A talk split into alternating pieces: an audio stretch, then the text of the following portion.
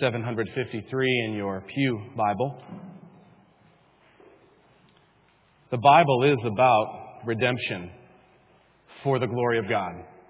Hosea fits this perfectly and gives us one of the most unique pictures of redemption in all of the scriptures.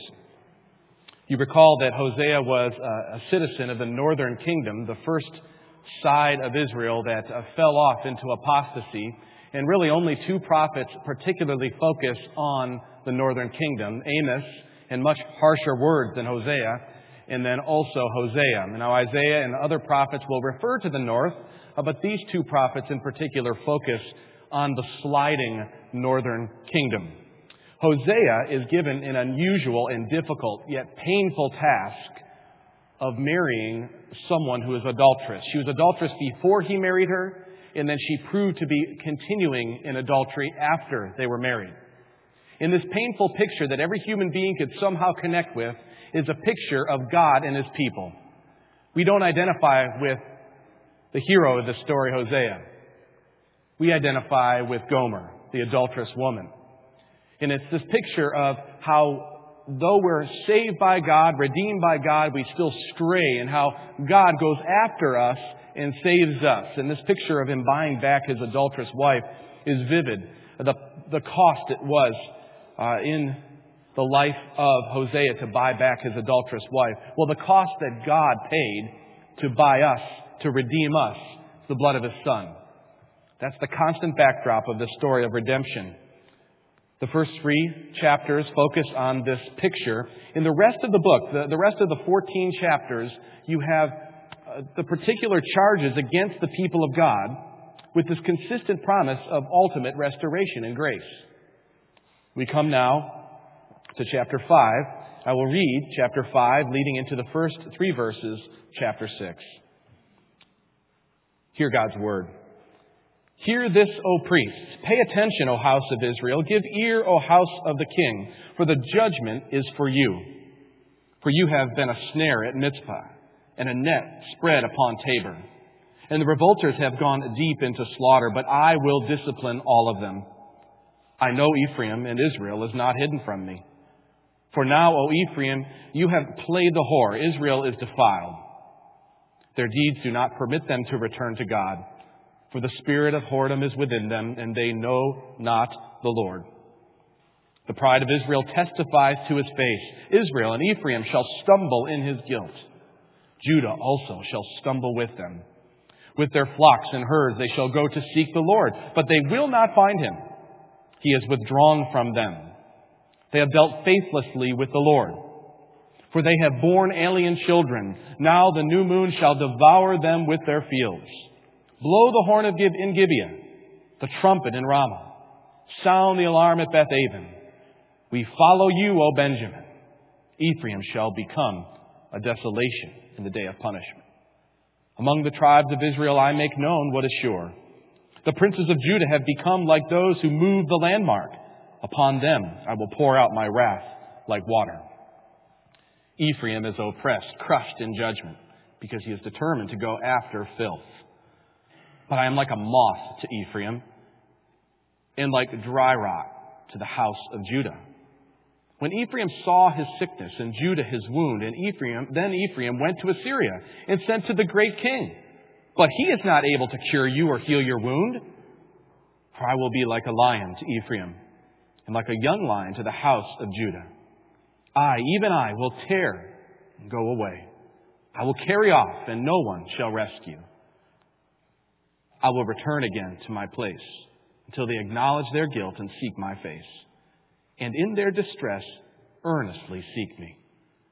Come, let us return to the Lord, for he has torn us and that he may heal us. He has struck us down and he will bind us up. After two days, he will revive us. On the third day, he will raise us up that we may live before him. Let us know, let us press on to know the Lord. His going out as sure as the dawn. He will come to us as the showers, as the spring rains that water the earth. Let us pray. Father, we read in these words a pointedness regarding sin. Lord, we read in these words a promise of your grace, Lord, for this opportunity of repentance again this morning as we see that you know all things and we cannot hide anything from you. I pray that the only response from us today, reading this some 2,700 years after it was penned, would be repentance. Once again. And Lord, maybe our forefathers did not immediately respond, but oh, the generations since, as this text has been read and preached, and others in your word, Lord, many have, by your Spirit, repented. We pray this be the same again today, that we would bask in the grace that is yours. We pray this in Jesus' name. Amen. I always have trouble naming sermons, especially when you're doing an exposition. I kept thinking to myself as I read God reveal the sins of the northern kingdom. Uh, personally, I kept asking myself, Tony, are you really sorry? Uh, he knows all my sins. I can't fool God, make it seem as though I don't sin, or I'm more holy now, uh, or that I somehow have done something to commend myself to God. Uh, I get over that really quickly. Because the conviction comes and you see yourself in the mirror in all manners of ways, and you ask yourself, but am I really sorry? I keep doing these things, but am I really sorry? Then I came to the first verse, chapter 6, and thought, that's the best title for the sermon. Come, let us return to the Lord. That's really what this passage is about. And more personally, I ask myself, am I really sorry being faced with my sin and led to Christ? I have to be honest about our sin to get anywhere.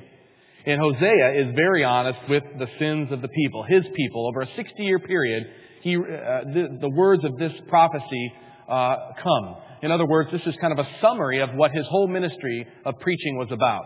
A 60 year span from the time it began to the time that it ended. Honesty about our sin is so crucial before anything like repentance can happen. It was the third time the pastor had been called to the emergency room to be with a family in crisis. It was the third time in less than a year where drinking too much alcohol caused Michael to pass out and be transported to the local hospital be, to be treated for acute alcohol poisoning. In the earlier years, it was kind of funny. People got a kick out of how Michael got too wild at various gatherings and ended up this way. But now the times and the instances were happening closer together. Michael's children would come home, uh, unable to rouse him, and have to call 911. Usually within a few hours after being in the hospital and being admitted, and he'd stay overnight sometime, he'd be then released again. On the third occasion of that year, Michael was starting to come to and be more cognizant. His wife, two adolescent children, one college age daughter stood by his bedside. The pastor was there. And also Michael's good friend and his wife. It's very quiet in the room for some time as Michael began interacting with the various occupants in the room, and then the doctor came in to authorize his release. And this is what the doctor said to Michael and his family. He said to everyone there gathered, Michael has a serious problem.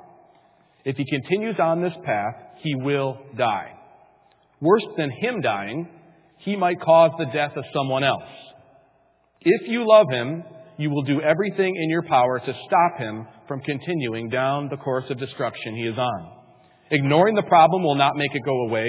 Someone or some people will die very soon if nothing is done. And the doctor left. Now, we have some doctors in our church, and I know that's not the typical way a doctor would address a problem. In some ways, it's not even allowed to say what he said there. But at that moment, several people in the room looked at each other as if to say, finally, someone said it. No one was talking about it. The whole time it was there. They knew it as a family. It had been developing over the years. No one just said it. Called the sin to account. Now, with that out on the table, there was an opportunity to address the issue holistically, with accountability, with reality. Now, repentance was possible because there was an honest admission of what was going on. I know it's much more complex to see resolution in a situation like this than just simply mentioning it this morning. But recognize that the prophet Hosea addressed something that had been going on for years, and finally, someone said it. It was being said, it was being addressed. And while the nation as a whole may not be seen to turn, surely many repented in the midst of that body. And how many since do you think, having heard this prophecy and others, have repented in light of it? I know sometimes we look at the prophet and say, boy, they were a failure. Jeremiah's crying for good reason. No one listened to him. Oh, well, maybe not that moment, but in the several thousand years since, how many do you think God has used to call to himself as a result of the message given here so many years ago? Another opportunity is presenting itself to us as we read of what happened in history, in the history of God's redeeming his people. It is relevant to us today to ask the question are we being honest with our own sin? Because it's an opportunity for repentance when we are honest with it. Let's look at what is revealed about our God here in this text. First, we see very vividly in the first few verses of chapter 5 that God knows sin. He knows our sin. There's nothing we can hide from Him. Look at verse 1 of chapter 5. Hear this, O priest. Pay attention, O house of Israel. Give ear, O house of the king. Notice he goes from uh, his previous address in chapter 4 to the king in particular, or to the priests in particular. Now he's saying the priests, the house of Israel, the people, in the house of the king, the monarchy, everybody now. For the judgment in the second part of verse 1 is for you. For you have been a snare at Mizpah and a net spread upon Tabor. In other words, it is known how you have been dealing with one another to be a snare unto one another, to cause each other to be trapped in sin. In these two cities, Mizpah and Tabor, are noted for their woodedness. They have woodlands in them, and this is where birds are trapped in snares. That's what their lives were like with each other. They were trapping each other in sin. That's what you become like. And God knows it. He doesn't, it's not like he's surprised or they're getting away with something. Look at verse 2. And the revolters have gone deep into slaughter, but I will discipline all of them. Uh, he had seen how far it had gone to the point where uh, human sacrifice was happening and other atrocious acts. Uh, that, that's really the picture of when it's really gone bad, when you have a culture that condones that kind of thing. It's, it's uh, only providential that today, the week that we remember the legalization of abortion. It's a telling thing about a culture that condones it. It's a telling thing for us to hear. God knows our sins. He does not overlook them. He may choose not to address them immediately in judgment, but in time that will come. He knows all. Look at verse 3. I know Ephraim. And remember, Ephraim is synonymous with the northern kingdom. Israel and Ephraim are used synonymously, Ephraim being the biggest of the tribes. I know Ephraim, and Israel is not hidden from me. For now, O Ephraim, you have played the whore. Israel is defiled. I've been watching for a while. You think you've gotten away with it. You've got prosperity, but I've been watching. I know you. I know what you've done. I know your account. Verse 4 Their deeds do not permit them to return to their God. For the spirit of whoredom is within them, and they know not the Lord. They have apostatized. They have turned away from God. Nothing that God does not know. He is totally omniscient, meaning He knows everything. His knowledge of all things includes actual, past, present, future. God is all knowing. His knowledge is no way then restricted to just temporal considerations. He knows and sees the past, the present, and the future with equal clarity and absolute certainty. There's nothing foggy to him, or he does not ever see through a glass dimly like us. To him, all is the present in that sense. Second Chronicles says, For the eyes of the Lord run to and fro throughout the whole earth, to give strong support to those whose heart is blameless toward him. You have done foolishly in this, for from now on you will have wars. He speaks to the kings and chronicles. But Proverbs says it as well, for a man's ways are before the eyes of the Lord, and he ponders all his paths. Later in Proverbs 15, it says, The eyes of the Lord are in every place, keeping watch on the evil and the good. So God knows everything. And so all these sins that he has been patient with, with to this point, he now brings to light through the prophet. God knows our sins. He knows my sins. And we've gotten sophisticated as we get older because there's a sense in which if I can fool you all, especially those closest to me, then certainly I can fool God. Now that sounds kind of ridiculous when I just say it because we all know here we are in church. We're here to worship God. We can't hide from God. But you have to admit that we get so busy in our life that we think if we could just keep a good facade on, no one will really know what's going on in my heart or what's going on in this pet sin that I'm keeping or this secret thing I'm involved with. And the fact is, brothers, sisters, our Father, He sees it all. He knows us. He sees us. We're exposed totally to Him. There's no such thing as a secret sin to God. God's omniscience means that nothing anyone does escapes His knowledge. The fact of his omniscience, at least I hope for you, I hope it drives you to Jesus. Drives you to Christ and his righteousness. That God might look upon you and see Christ's righteousness. Because I need that desperately. I have none of my own. The sins of Israel were open to God as our sins are open to God, and there's no escaping his gaze. And look what necessarily follows this exposure to our sin that God has, we might say. His justice always is achieved. Look again at verse 1. Hear this, O priest. Pay attention, O house of Israel. Give ear, O house of the king, for the judgment is for you.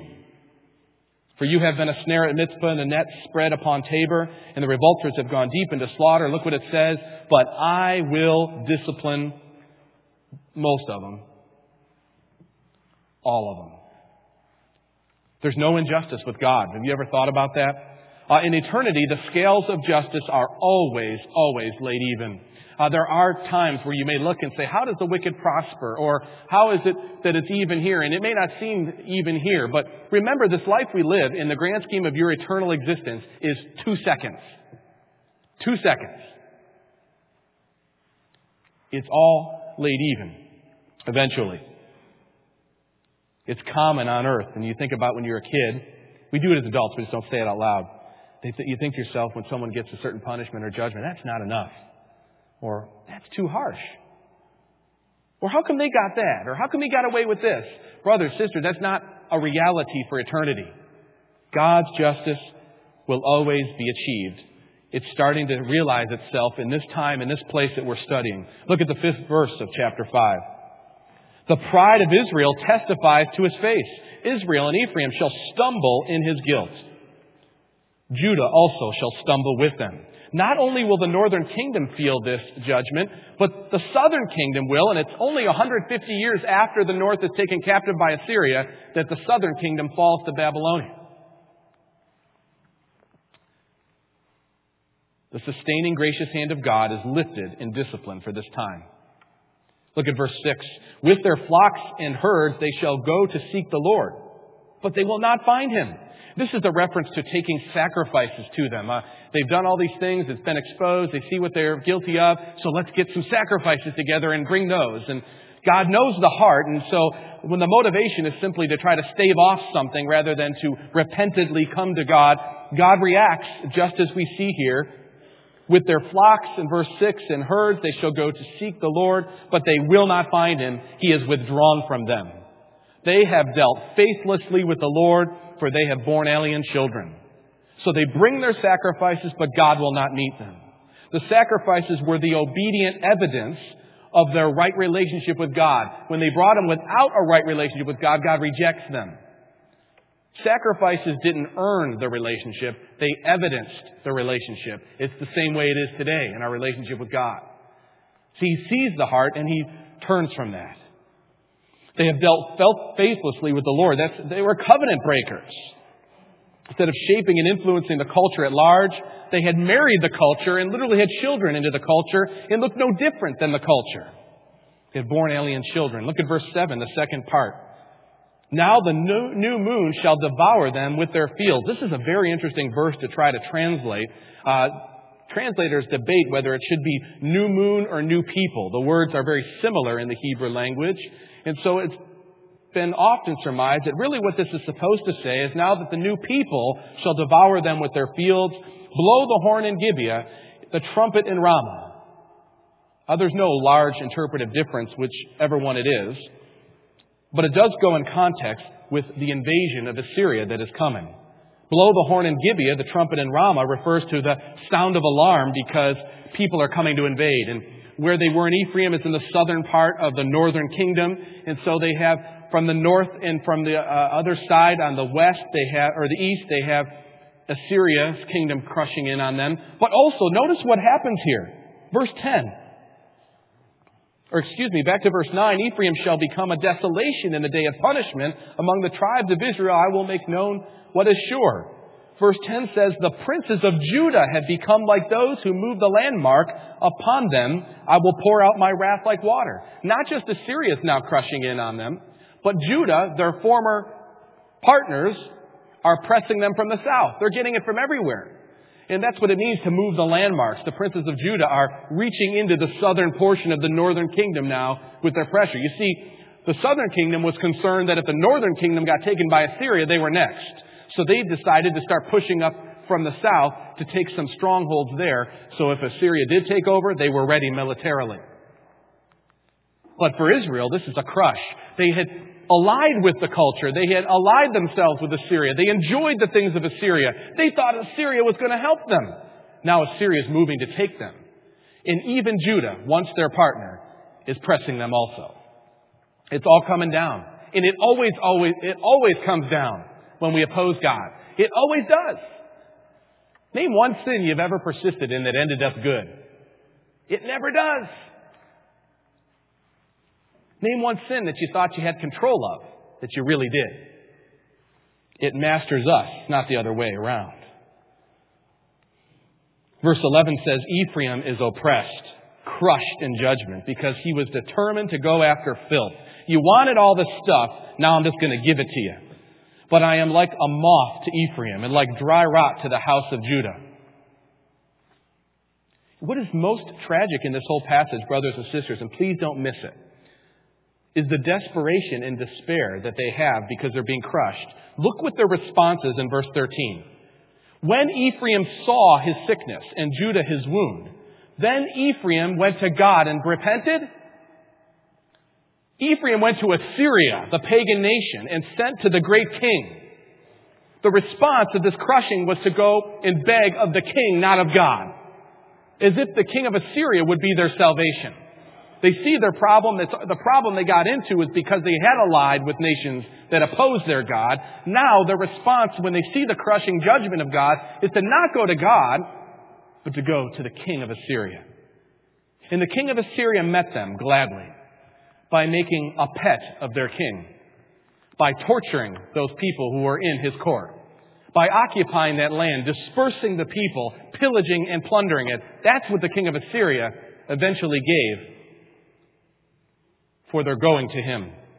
Verse 14, or verse 13, the second portion says, But he is not able to cure you or heal your wound. For I will be like a lion to Ephraim, and like a young lion to the house of Judah. I, even I, will tear and go away. I will carry off, and no one shall rescue. What a picture this is of, of every one of us in our sin when we persist in it. How often do we keep going back to the well? thinking it's gonna, it'll be different this time. It'll satisfy me this time, and it never does. Instead of going to God, we go back to it like a dog returns. One of the many constant themes of Scripture, of them, few are more prevalent than the sure judgment of God for sin. Take this as our, just consider your own personal sins and the ways we battle with them. A pet sin is sort of like a pet boa. They're kind of cute if you think snakes are cute early, but they get bigger and they get bigger. Bigger. You think you got control of it because you've had it since the time it was younger. It's going to respond, right? Next thing you know, it's tightening on you. Not a quick strike like a cobra wrapping itself around you. You're having trouble breathing now. And before you know it, its head is on your head and it's swallowing you. That's what pet sins do. They always do. They're never our friend. Even those who like snakes will have to deal with such things. They treat a sin like a pet. But here's where the tide begins to turn once again. The gracious love of our Lord.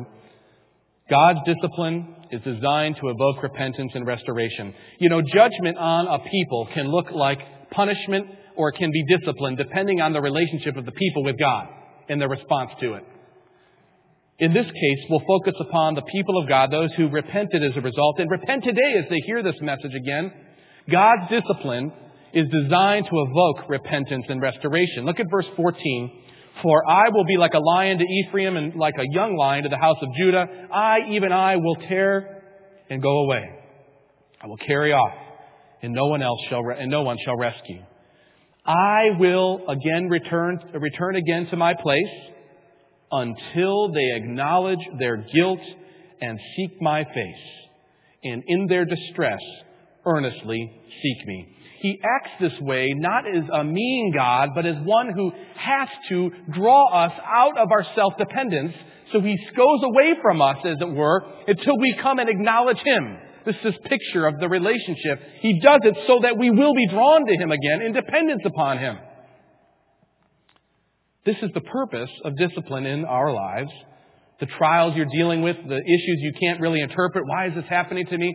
I can't tell you specifically, brothers and sisters, but I know, I know they are for the drawing you closer to your God. I know that's for sure. This is why he brings even discipline into our lives. Proverbs speaks of this. My son, do not despise the Lord's discipline and do not resent his rebuke because the Lord disciplines those he loves. As a father, the son delights in later in Proverbs. A fool spurns his father's discipline, but whoever heeds correction shows prudence. And even older than the Proverbs, probably the oldest account in Scripture, the book of Job, blessed is the man whom God corrects. So do not despise the discipline of the Almighty, for he wounds, but he also binds up. He injures, but his hands also heal. Are you suffering in some way? Maybe it's directly because of your own sin. Maybe it's not. Maybe it's someone else's sin affecting you. I don't know God's particular way out for you. I know ultimately you will not experience for this your the vast majority of your eternal existence will be spent in perfection actually in glory. But for now, while you're dealing with it, I can't say for sure. But I know it is meant to draw you into closer reliance and dependence upon God. Don't go to the king of Assyria for help, brothers and sisters. Covenant people of God, don't ask the king of Assyria to help you, because he won't help you. He'll take you over. That's what he does. Psalm 23 verse 4, and your rod and your staff. Those are used for correction. They comfort me.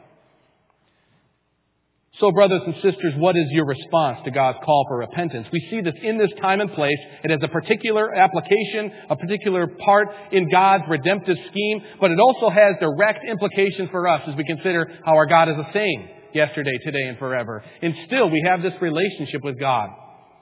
Look at what Hosea says as he calls the people to repentance. Beautiful verses about grace in the first three verses of chapter 6. And ask yourself what is your response today to God's call for repentance. It says, Come, let us return to the Lord, for he has torn us, that he may heal us. He struck us down, and he will bind us up. After two days, he will revive us. On the third day, he will raise us up. Very interesting. That we may live before him. Verse 3, let us know, let us press on to know the Lord. His going out is sure as the dawn. He will come to us as the showers, as the spring rains that water the earth. Come, let us return to the Lord. That's the answer to your sin. It's not sit in judgment in the pew, just your head hung low, and boy, what was me? It's head, head up, come to the Lord. He will revive us.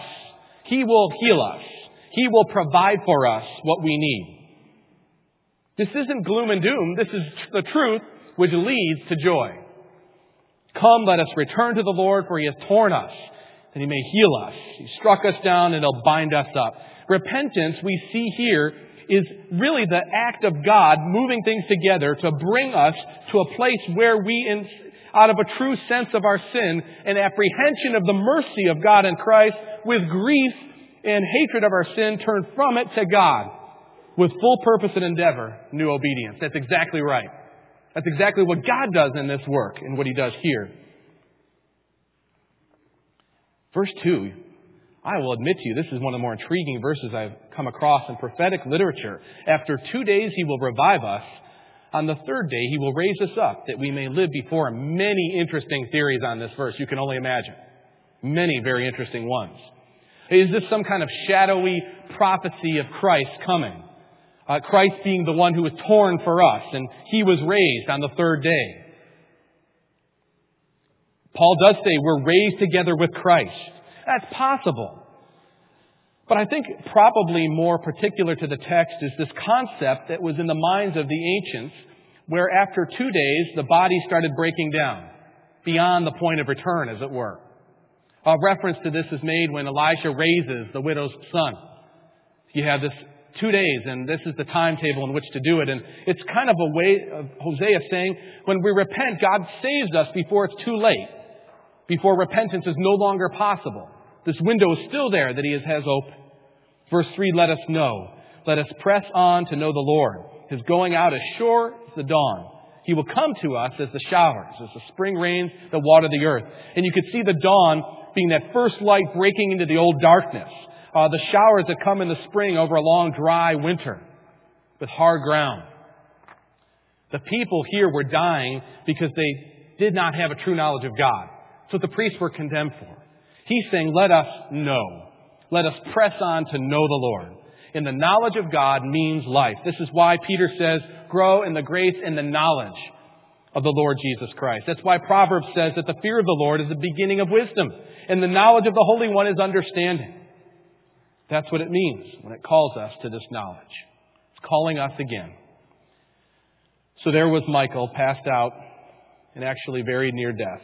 The family had watched him abuse. Abuse, his abuse of alcohol spiraled totally out of control for several years leading up to this point, damaging most of his relationships. There was a sense of shame about the family. There was a sense of burden. No one wanted to look at each other straight in the eyes if they stood in the, in the hospital room. A sense of hopelessness was real. Everyone knew of the problem, but no one actually addressed it or even spoke of it with Michael, with each other. They all knew it was heading for disaster. But then one doctor spoke his mind and spoke the truth. He said what was needed to be said. And finally, someone said it. There was a sense of embarrassment at first. No one likes to admit their sins. But then there was a sense of relief and actually a sense of hope that now it's on the table, now we can address it. Hosea, by God's power, does a similar thing. All the idol worship, all the sexual sin, all the manifold ways in which the people of God had departed from God is laid bare. Finally, someone said it. Honest confrontation of our sin is an opportunity now for repentance, for grace. How about you here today? Come, let us return to the Lord. Let's pray. Father, thank you for just the honesty that we see here and the full knowledge that you will not reject us when we confess our sins. That you will not cast us off. That you will not put us away from yourself. That when we come to you repentant, acknowledging our sins, O oh Lord, you always, always restore us. And Lord, we are constantly in need of restoration. Every one of us. Thank you for the table of the Lord that is a constant reminder, a grace to us that you save us from our sins. Lord, are we sorry? Yes, we're sorry.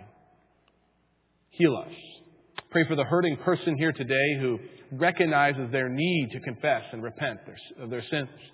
Pray that you'd move repentance in them. We know this is a saving grace. It's a gift from you. Pray that you would pour that out on us as a body of believers, old and new believers alike, that we would constantly live a life of repentance that depends on you wholly endeavoring to live a life that brings glory to you, recognizing cannot happen if we're not honest with the depth of our depravity. Lord, we confess this. We rejoice in the healing that is ours in Christ. Thank you for never leaving us and never forsaking us. Pray this in our Savior's name, the Lord Jesus. Amen.